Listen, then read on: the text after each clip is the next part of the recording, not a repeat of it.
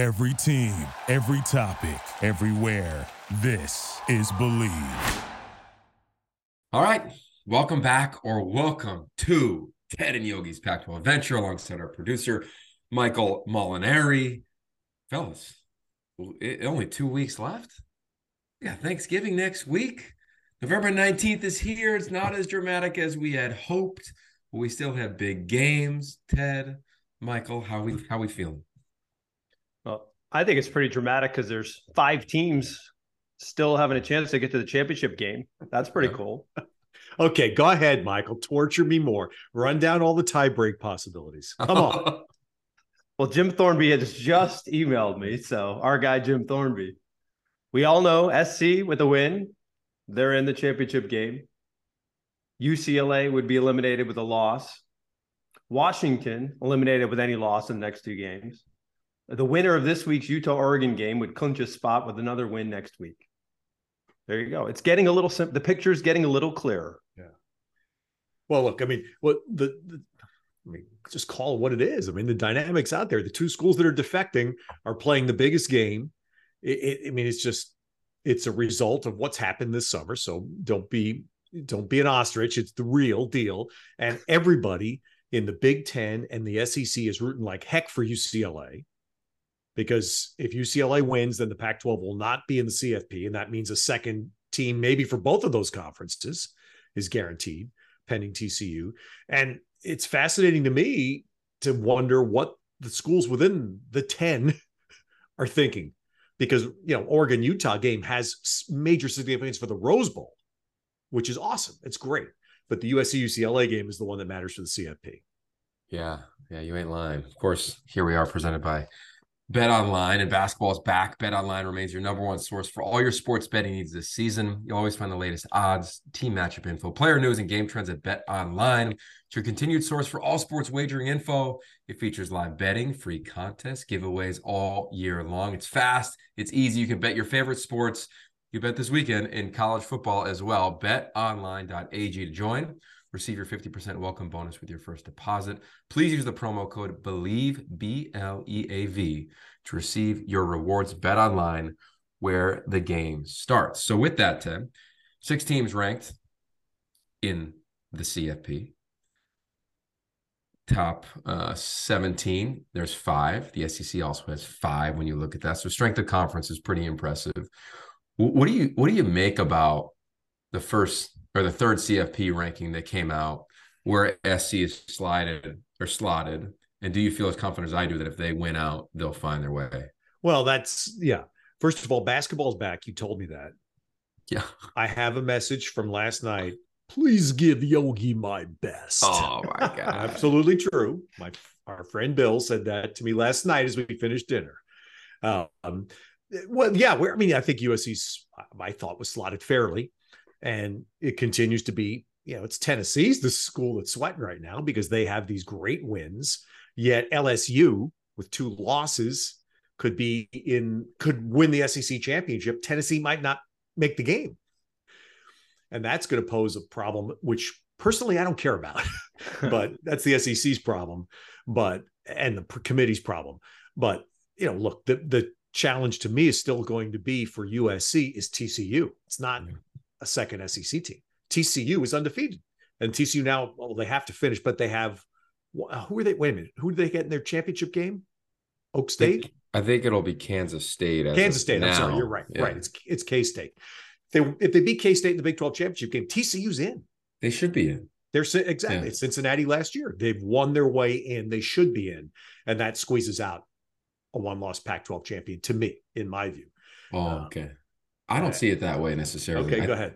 So I think that if USC wins mm-hmm. and they're the one loss conference champ with the one loss, which we know what it was, the one point at the defending champs place in Utah on a crazy emotional night in that stadium, let alone game.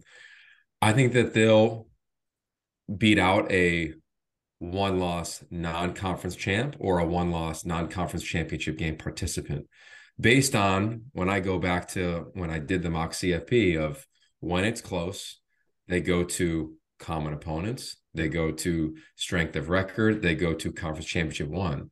And I think where we see the Pac 12 team slotted now, I do have a major issue. I have a soapbox moment for you later on in the show. but where the where the Pac 12 teams are slotted now, we see the strength of conference and USC, and we will present to the committee. We're doing this podcast Wednesday. We present to the committee tomorrow morning on Thursday before we head up to Seattle for our game. We will present the path that USC has. It's easily more challenging than anybody ahead of them because nobody has to play three ranked teams. Three, no, nobody will have to. So if Notre Dame keeps winning, that's a ranked one. We know what this weekend is. And then the title game will be either avenging a loss against Utah or playing Oregon, or who knows how crazy it could get um, with Washington in there. Um, but I, I, just say that no one has that type of path. What's, U- what's believe, USC's best win right now? Yeah, well, that's the point we're going to make the committee it's is that problem. it's it's upcoming. Well, but if right. they sit at the end, that, that's why I'm not worried about it. Like, you know, we'd all do these radio shows where that gets brought up and it's totally fair you can't ignore yeah. what's reality but you can't ignore well let's let them play you know let's not just out and ice the team out of this thing because the last time i checked this is and this is uh, you'll hear me get riled up this is not the sec cfp this isn't a round robin tournament for tennessee georgia and lsu so to me like even if there's chaos in that title game and lsu is in because i think they'll be in if they win and georgia's in um, that that to me will be the dialogue, right? That's where it'll get tight. To your point on t- TCU, because that will be where SC can get screwed. And you're and Yogi, you're 100 percent right. And you've heard me say this before. This has not been a CFP. This has been an invitational. Yeah. the last couple of years. And so my concern for USC would be Ohio State Michigan comes down to the final drive, field goal to win the game. So the loser, whichever team it is, is a one loss team by three points to another CFP team. So if USC were if USC wins out, yeah. they would have quality wins, no doubt. I would be fearful that given the bias that we know exists in the invitational, that that one loss Big Ten team would get yeah. the nod, would get the second nod. That's a fear I have. I hope I'm wrong. Yeah, I hope I'm wrong, but that's a fear. I hope they go to, and this is where where I was really annoyed last night watching it. Um, one is I, I watched the most basketball I've ever watched in November because that game just wouldn't end. The double overtime game. It's no offense, fellas, but I, I, don't watch a ton of hoops in November usually. Uh, but to, to to the point is that if USC and the committee, if the committee values wins, which is what they keep saying they do, then the wins will be valued in terms of ranked wins. Michigan and or Ohio State they don't they won't have those wins. They have rolled their conference. Totally fair. But I think the book is out. Ohio State has no Ohio State has Notre Dame, which is a ranked team right now. Yeah, which USC Michigan does not have 12. That. Michigan does not have that. Right. Yeah, Michigan will have Illinois, who is right. no longer ranked. Right, that's who they have this weekend. Right. So I, I think that the the pack is sitting in a good spot based on that. Uh, the thing that I was really confused about last night that if wins are valued, and that's what we say, then why on God's green earth is Penn State at 11 at 8 and 2 when they don't have a good win? They got two beatdown losses to those two teams you're referencing, and UW has one of the best wins of the season in all of college football. Like Tennessee over Alabama, impressive win. UW over number six Oregon, more impressive win. When you just look at to me the the metrics of where the teams were ranked prior to that game, the disparity among that, and that didn't seem to be as valued as I thought. And I wonder, like, is the ASU loss stinging UW more versus, hey, we value wins, which is what we often hear. Right. And 10 versus 11 doesn't mean anything. Right. But 11 versus 17 now does when we're talking about New Year's Six Bowls. Mm-hmm. You know, so it, will be dicey over the next couple weeks because Penn State's not going to play anybody to finish off the season. Since, since you mentioned basketball, Yogi, and I'll uh, continue to have my head in the sand here, but um, um, Joe Lunardi's selections don't really matter to Selection Sunday, and I think that's the point you're making is the story doesn't matter till the last day, and mm-hmm. USC has a lot of work to. I'd like to just ask, can they get any work done without Travis Dye? Because I think we're really putting the the uh, cart ahead of the horse here I just I don't think they can make that run without him. That's my feeling. It's a great point. I mean, we've had SC a few times, and you know, in advance of preparing for this presentation of the CFP, like you're diving through everything. And look, take the numbers out of it. When SC struggled, what did they do? That youth called it in every game we did. They handed it to Travis Dye. Oregon State got them going in the run game. Reason they got that win. You can go back to a lot of their tight games. Travis Dye was the guy. So yeah, I think it's fair. But also, if there's one team that can do it, Austin Jones, we've seen him be a lead back in 2020 when I thought Stanford was one of the best teams in the league. He he had his year. That was his breakout year. He'll have his chance for breakout a breakout three weeks, and then Raleek Brown, Heisman Raleek, right? Rice game. Check it up on YouTube. His first touchdown of his life. He gave the Heisman pose. He's got a chance to be a star. I, I, I don't know. I, I, I'm with you. Darwin Barlow will have a chance. Travis is a big, a massive loss, but I, I do think that the team will have a chance to win these next two games. So and Caleb Williams can, uh, as we heard last week, a great analogy, can make plays beyond the chalk. And yeah. uh, I think I think you and I kind of came up with together what he looks like when he's eluding rushers. He looks like an adult playing tag with a toddler. And that's every time I watch him now, that's exactly what I think when he makes that juke is you know, playing tag with my five year old nephew and watch, you know, at the last second moving out of his way. And I can't get that out of my head now every time I see him make that move. So that was my analysis for the day. An adult with a five playing tag with a toddler. So the the data has shown, and we've seen USC three times do the same thing. They're a pass first team. And they the data is very clear. First halves of games, they pass, pass, pass.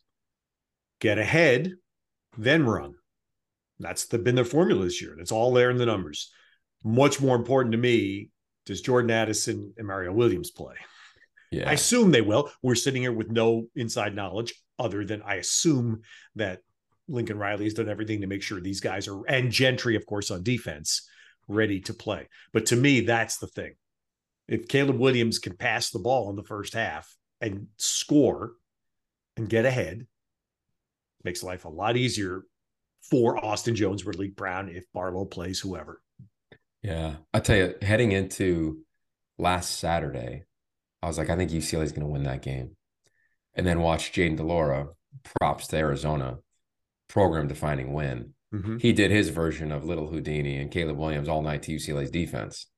And it got me thinking the other way of, man, Caleb Williams is bigger in stature, a little bit better at avoiding and getting out of those types of pressure situations, I kind of lean towards SC because I, I do believe that they'll be, to your point, at full strength in this game. And and I, man, I you can argue back and forth like every five minutes. It's well, DTR and Charbonnet, they're gonna keep the ball. He's gonna yeah. go for 200. He's gonna have a moment. DTR's played in big games. UCLA wins at home.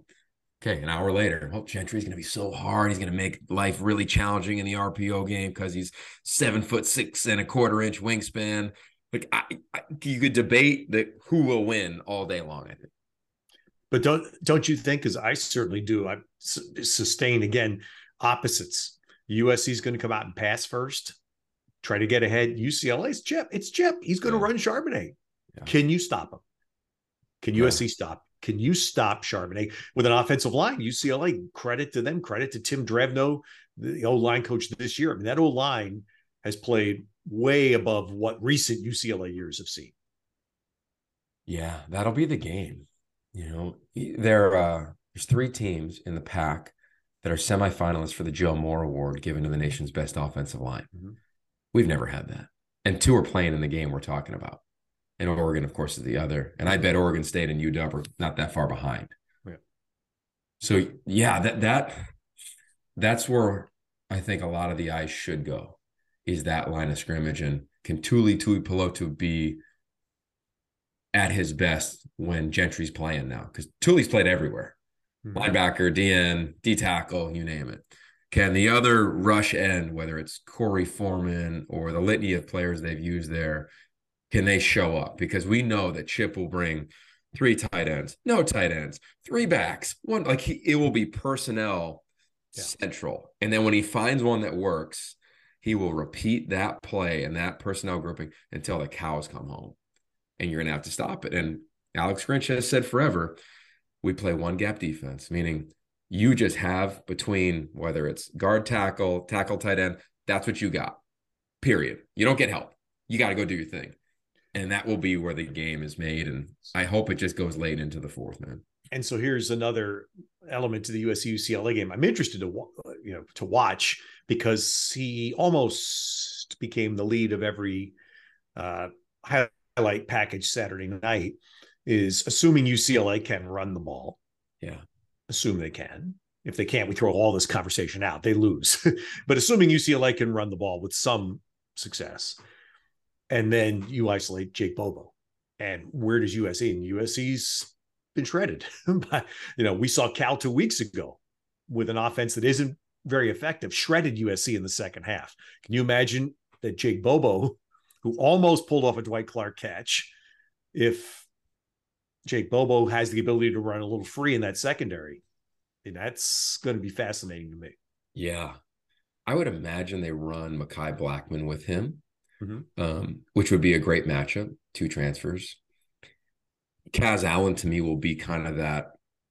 If he plays, he'll be a major X factor because he can take the top off. They'll use him in a bunch of different ways. Didn't play last week. Hopefully, he's healthy. You want to see both of the teams at, at obviously their strength. Mm-hmm. So yeah, I'm with you. That'll that'll be a fun one, um, and a ton at stake. Right, last time LA has felt like this, I can't remember this late in the year when this game yeah had so much at stake. So Yogi, we have to talk about Washington, Oregon now. Yeah. And and I want I want to say I watched the second half because again we were working our game, so we didn't see the stuff live. But I'm well, I shouldn't say that. I saw it out of one eye live, but that's another story. Um, it was fun to hear Michael yell at me. Anyway, uh, uh, I watched again the second half in particular, and I just was laughing my tail off watching Oregon put together this 67 play drive in the fourth quarter. 10 minutes. That ultimately ended with a field goal, which was a frustration for them because they had the ball with a with a four point lead. Or I mean, think about this. Just say picture Oregon up four with the ball at the Washington 10 yard line, four and a half minutes to go in the game. There's no way anybody thinks Oregon's going to lose, right? how much are we going to win by? I mean, and they lost. It's unthinkable. Point being, during that entire drive, I'm sitting there thinking, Michael Molinari, the producer in the chair, he has six commercial breaks backed up. He has 14 sponsored elements, unless he's our great friend Jay Cutler, who ran all of that in the first quarter. The unless genius. Jay, you have all this backed up, and you're sitting there pulling your hair out because it's this fabulous, dramatic game. And this team is just playing 1950s football, jamming it right down Washington's throat. And you're sitting there and you can't get your business done. I loved it. You're hoping your bosses are watching so they'll understand when the, when the report comes out. what does a producer do in that situation, Michael? You try, uh, honestly, the honest answer, you try to allow all that worry to not distract you from covering the game because ultimately that's what we're, that's our number one job. And it's hard. It's definitely hard. I'll say that. Like, I can't tell you how many times at a basketball game I'm hoping for a foul to get the promo in, or you know, foul. That was a foul. Like producers are constantly screaming at the refs for not calling fouls when they need to get something in. It's hilarious. Well, there's a there. I, I was laughing because the game, thankfully for this, was not on the Connecticut-based network, which only worries about because the plays are simply there to fill between promos. That's all they're there for. that would have wow. been a real problem on that network. There's a lot of promos on the network you're referring to. Yeah. All right. So that anyway, so anyway, Yogi, Michael Penix, who we will see Saturday on Pac-12 Network. Thankfully, we get a chance to see you, Dub. Michael Penix. Right. I asked the question a couple weeks ago. Who's the best quarterback in the conference? Michael Penix is in that conversation big time because again, brightest, biggest stage he's played on, and he made a throw for the ages in the fourth quarter. That touchdown, the Davis that I watched it. Uh, and when I finally sat here at home and watched it about four times, and it reminded me of what I heard um, from several people who played defense against Brett Favre. Told me this Brett Favre, who everybody understands the way he played, they defined his style perfectly. They said Brett Favre constantly believed my arm will beat your cover. No matter how well you cover, my arm will beat your cover. That was that throw that Michael Penix made, right? Bennett Williamson thinking, there's no way I'm picking this ball off. Or at the very least, I'm going to break it up. Boom. The throw beat him. That was Michael Penix saying, My arm is better than your cover. That's yeah. pretty bold. That's pretty bold. You know, as much as I think it'd be great to get SC into the playoff and, and uh, you know, it'd be fun to see that happen. If there is chaos, wouldn't it be fun? And it has to be complete chaos. And, and Michael, you could share with us next week mm-hmm. on uh, the tiebreakers for UW. But if he had a chance, because he'll have this week, he'll have the Apple Cup. But if he had a chance to be in Vegas on that stage, I think as a Heisman voter, I'm, I'm appealing to 2015 and that 15% that voted early. Please don't do that this year. Let the games happen because Christian McCaffrey got absolutely, you know what, yeah. screwed on that one. Because Michael Penix is the nation's leading passer and elevated on big stage. I, wouldn't it be fun to see him on another one? On another huge stage. And an amazing, an amazing person out off the football field. We've had a, we got a chance to talk to him yeah. and just wonderful. So I'd love him just to be out there so people get to see how great of a person he is, not just a football player. Yeah. All right. That'll be fun. We'll have more on that next week coming off that game. All right. Utah, Oregon, 10 versus 12. Winner, as Michael said earlier, you win the next one, you're in. Um, it, this is huge. I mean, what a game! This, what a rivalry this is turning into. Twice they had to play last year. Utah rolled both there's been so many big moments like Kaelin Clay. Remember that moment in the game, the punt return, the throwback. Like there's there's so much in this history that has been fun to track over the last decade or so. Utah's playing their best ball now. Like they're playing their best football, and we don't know about the health of Oregon. Alex Forsyth, Ryan Walk, not sure about it. Mm-hmm. I'd anticipate Bo Nix playing, but left the game with a lower leg injury from what we read online. I did I a couple know. of I did a couple of radio shows yesterday and today, which were bad because it's too early in the week for this stuff. But anyway, somebody asked me about what the greatest question: Who's going to play for Oregon? what are you kidding me? Who's going to play for Oregon? We'll find out five minutes before the game, maybe. As which we I admire Kyle Whittingham tremendously, but that's just the way he is. He just won't tell you. I assume Dalton Kincaid's going to play. Yeah last week, Tavion Thomas, because everybody else in that team, we saw everybody else got banged up the previous week. Suddenly, Tavion Thomas is alive and well, very well. Again, it goes for nearly two hundo. So, uh, yeah, I, it's it's it's a, it's a wonderful matchup, and I and I love you framed it, Yogi, because the CFP's out of the play now for this in this game, but the Rose Bowl is very much in play, and that means a lot. And if whether it be Dan Lanning's first year at Oregon, if they could be a rose in the Rose Bowl, or as we saw last year, how much Utah treasured it for the first time. If they go back to back, that yeah. puts you in, you know, they'll be talking about you 50 years from now if you're a team that goes back to back Rose Bowls. Yeah, this is this is going to be really intriguing to me. If your eyes are going anywhere, I think it would I would go to the fronts. You know, Oregon offensively, they've got depth on the offensive line. Alex Forsyth is the best center in this league. Uh, if he doesn't play, it's a big hit because Junior Tafuna is the best D tackle in the league, and Jonah Elliss will become the best edge rusher in the league by the time this time next year. The secondary for Utah is loaded. How do they handle Troy Franklin, who is the most, I think, the most improved receiver from last year, this year in the league? And then you flip it over, and how does Oregon defend Dalton Kincaid?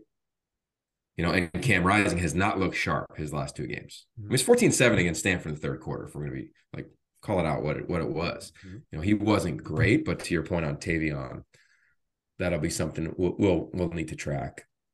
Um, I, I want to get to, oh, go ahead. I was just going to say, I think the thing that intrigues me is obviously Oregon proved they can bounce back from that Georgia game. And it's a completely different bounce back game this week. And uh, I think they proved against Georgia, they can bounce back, but a totally different scenario. But another one week later, they got to bounce back. Uh, like interested to see how they do. Yeah, way more challenging path than anybody in America. They're not playing Austin Peay in week 11 to our friends in Tuscaloosa. uh, I think it's how you say that, Austin Peay, right? Uh, with that said, we got the big game. Also, some drama in Wazoo, Arizona. And then Oregon State really banged up going Arizona State. Oregon State chance to get nine, maybe 10 wins this year. Ted, we've done the big game a bunch. What do you think about that? You live in the Bay Area, and then Well, I think Yeah, I mean it's it, it's hard because neither team's. I mean, we, we we see where the teams are, so can't make something out of nothing. Um, you know, it was a tough day for Cal because we saw them struggle Saturday night, and that Oregon State just didn't respect what what, what Cal could possibly do to them on offense. I mean, Oregon State's defense in the first half, it was just, you know, almost in your face, putting 10 guys up near the line of scrimmage, and you, you can't go down. Then it was just smothered Cal. So Justin Wilcox made changes on Sunday. Geep Chryst, who is the younger brother of Paul Chryst, Geep has been in the NFL. He's going to be the play caller for the last uh, two games. And then Justin Wilcox will likely, you know, make some changes on that offensive staff, gives him a head start to do so. And I assume we talked a little bit with him about it last week. Um, he has to address the offensive line. And I'm guessing we don't usually think of the transfer portal in the offensive line category, but I'm assuming that that's where Cal will be looking for some immediate you know, free agency help to help that position for next year.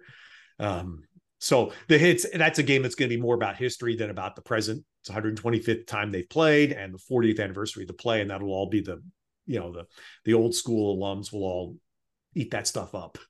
The present day game, yeah, you hope you hope the rivalry factor of it overrides the fact that neither team has had the year that they want. And uh, and I, I was just so impressed with Oregon State again. You know, the way they just ground things out. And it's a story, you know, it's something we're going to watch in today's college football. Oregon State's found a gem in Damien Martinez. This kid can be a good running back. He's real. And it's 2023 football coming up. So we know what that means. And I'm hoping that Jonathan Smith keeps that thing in place because, as you said, they have a shot to win eight, nine, you know, maybe even 10, get to a better bowl game for the second year in a row. That's great. And that is just it's it's just a really wonderful story to see. It's what it's what Justin is we said, it's what Justin Wilcox had done at Cal pre-COVID. Jonathan Smith is doing it now. It's what Jed is on his way to doing at Arizona. And that's that's what you like to see. That's the true definition of a rebuild. They can keep it going if they can work on retention. We'll Yeah. take that up next mm-hmm. week, maybe. Okay. Okay. Before we get to Molinari's humanity moment of the week, I want to give you a thought. Sit on this and we'll address it next week. Let's take Arizona. We assume, other than maybe their left tackle who left last week's game, Jordan Morgan, we assume everybody else is coming back. So, what if you went up to the biggest donors running a collective at Arizona and said, Hey, I need about 2.5. I can give us a chance to go to the Rose Bowl this year, but I need to go get a bunch of defensive players in the portal. Why not? If you if you really had that, that's what everybody's doing. So yeah. Well, I just say that it's no secret like- anymore. It's it's it's distasteful to me. I can't stand it, but it's it's there. So Yes, I think it'll it'll just be interesting to track like because teams, as we know, most teams can get better immediately in certain sides of the ball. And I just thought Arizona has flashed uh, and continue to be consistent offensively. So that'll be a fun game with de Laura playing his old team with Jake Dickert. All right. So with that said, uh, Michael, your humanity moment of the week. Uh, part of humanity's responsibility. So I'm going to take you all the way back to 2016. One of my favorite stories that I don't know if we've ever talked about, but uh, that guy won in 2016. I think that guy had a speech yesterday that was so boring, even Fox News cut away. But anyway, I, I don't want to get political. But uh, so we're in the Washington locker room. Chris Petersen's coaching. A lot of people are upset that that guy won. And he said, okay, everybody who voted, raise your hand. Everybody else, stand up and get out. The people that voted, the people that were responsible, have a reason to talk about this. We're going to talk about it. But if you didn't vote, you're not part of the conversation. So, anyway, that led me to Sunday gun violence yet again scarring our sport. Uh, UVA football players Devin Chandler, Lavel Davis, D'Sean Bar- Perry gunned down on a bus coming home from a play in Washington, D.C. Just again, I mean, how much tragedy do we need? Um, I think every rational person could say we don't have enough controls on people getting guns. You can buy a gun in Walmart easier than a box of Sudafed. So I think any rational person would say we need to do a little bit more. I don't want to get into the whole debate about what needs to be done. The NRA has 5 million members. There are 330 million other people in the United States that probably don't agree with their opinion that the 5 million people are organized, they've got money, and they're active and they're making decisions. That's like 1% of the country is making decisions about gun control. And I think the other 330 million, those silent majority, you need to get involved. And it's not just voting once a year. It took me 17 seconds this morning to get the emails of my two senators and congressmen. 17 seconds. So I'm not asking you to be politically active. I'm asking you to take 17 seconds. And if you think we need better gun control, write your congressman, write your senator. That's all it would take. And I think, you know, I think if you're willing to complain on Twitter, to attack the Republicans, to be divisive, but not to really do anything, if you're not going to be active, you're not going to stop being the silent majority. The only thing I suggest to you is stand up and get out.